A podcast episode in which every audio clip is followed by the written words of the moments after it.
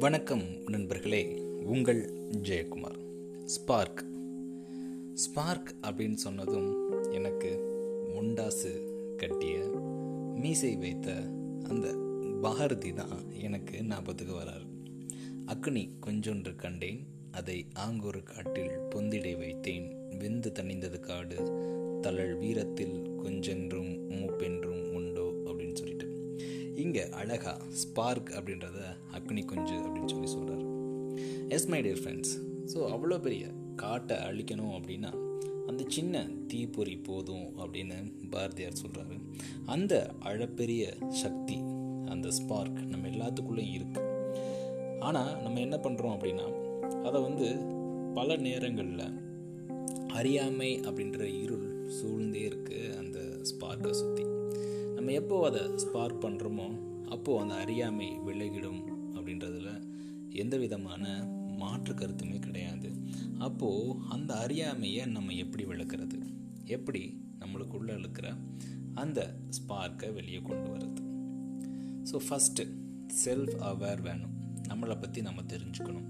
நான் யார்? என்னை பற்றிய விழிப்புணர்வு. அதுக்கு நம்மளுடைய ஸ்ட்ரென்த்து வீக்னஸ் நம்மளுடைய ஆப்பர்ச்சுனிட்டி த்ரெட்ஸ் எல்லாமே நம்ம ஃபைண்ட் அவுட் பண்ணணும். செல்ஃப் அனலைஸ் பண்ணணும். ஃபஸ்ட்டு செல்ஃப் அனலைஸ் பண்ணதுக்கப்புறம் பர்பஸ் எந்த நோக்கத்துக்காக இந்த செயல் அப்படின்னு கண்டிப்பாக நம்மளுக்கு தெரியணும். பர்பஸ் தெரிஞ்சதுக்கப்புறம் நம்மளுடைய ஆட்டிடியூட் நம்மகிட்ட என்ன தான் ஸ்கில் இருக்கலாம் நாலேஜ் இருக்கலாம் but attitude is everything அப்படின்னு சொல்லி சொல்லுவாங்க. நம்மளுடைய மனநிலையை பொறுத்து தான் நம்மளுடைய வாழ்க்கை நிர்ணயிக்கப்படுது. அப்போது நம்மளுடைய ஆட்டிடியூட் எப்பயுமே பாசிட்டிவாக இருக்கணும். ஸோ செல்ஃப் அவேர்னஸ் இருக்கணும் பர்பஸ் இருக்கணும் ஆட்டிடியூட் இருக்கணும். இது மட்டும் இருந்தால் போதுமான்னு கேட்டிங்க அப்படின்னா ரெசலைன்ஸ் இருக்கணும். ஸோ எப்பயுமே ஒரு செயலை செய்கிறப்போ கண்டிப்பாக முயற்சி இருக்கணும் விடாமுயற்சி இருக்கணும். ஸோ அதையும் தாண்டி இங்கே நம்மளுக்கு அந்த ரெசிலன்ஸ் இருந்துச்சு அப்படின்னா எவ்வளவு பிரச்சனைகள் வந்தாலும் திரும்ப திரும்ப நான் போராடுவேன் நான் போராடுவேன் அப்படின்ற குணம் ஒன்று மட்டும் இருந்தாலே போதும்.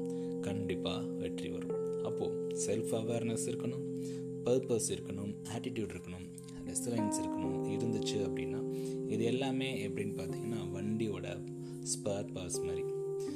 கடைசியாக நீங்கள் அந்த கிக் பண்ணுறது தான் இங்கே கிண்ட்லிங் அப்படின்னு நான் சொல்கிறேன் ஸோ இந்த கிண்ட்லிங் அப்படின்றது ஸ்பார்க் எல்லா ஸ்பேர் பார்ட்ஸும் அதாவது வேலையை கரெக்டாக பார்த்துட்டு இருக்கப்போ வண்டி ஸ்டார்ட் பண்ணணும் அப்படின்னா அந்த சின்ன இக்னேஷன் அந்த சின்ன ஸ்பார்க் வேணும்.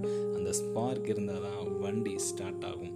ஸோ இந்த self awareness purpose attitude resilience and kindling இதை நான் வந்து ஸ்பார்க்கை வந்து நான் ஒரு அக்ரானியம் மாரி இங்கே டெரைவ் பண்ணியிருக்கேன். ஸோ இந்த ஸ்பார்க் இருந்தால் போதும் self awareness purpose attitude resilience அப்படின்ற சக்ஸஸ் அப்படின்ற வண்டி ரொம்ப அழகாக ஸ்மூத்தாக ஸ்டார்ட் ஆகி எந்த வித பிரச்சனையும் இல்லாமல் ரொம்ப அழகாக மூவ் ஆகும். ஸோ இந்த வண்டிக்கு இந்த ஐந்து விஷயங்கள் தேவை அப்படின்ற மாதிரி நம்மளுடைய சக்ஸஸுக்கும் இந்த ஐந்து விஷயங்கள் ரொம்ப முக்கியம். Self awareness purpose attitude resilience and kindling நன்றி நண்பர்களே. மீண்டும் நாளை இன்னொரு பதிவில் உங்களை சந்திக்கிறேன்.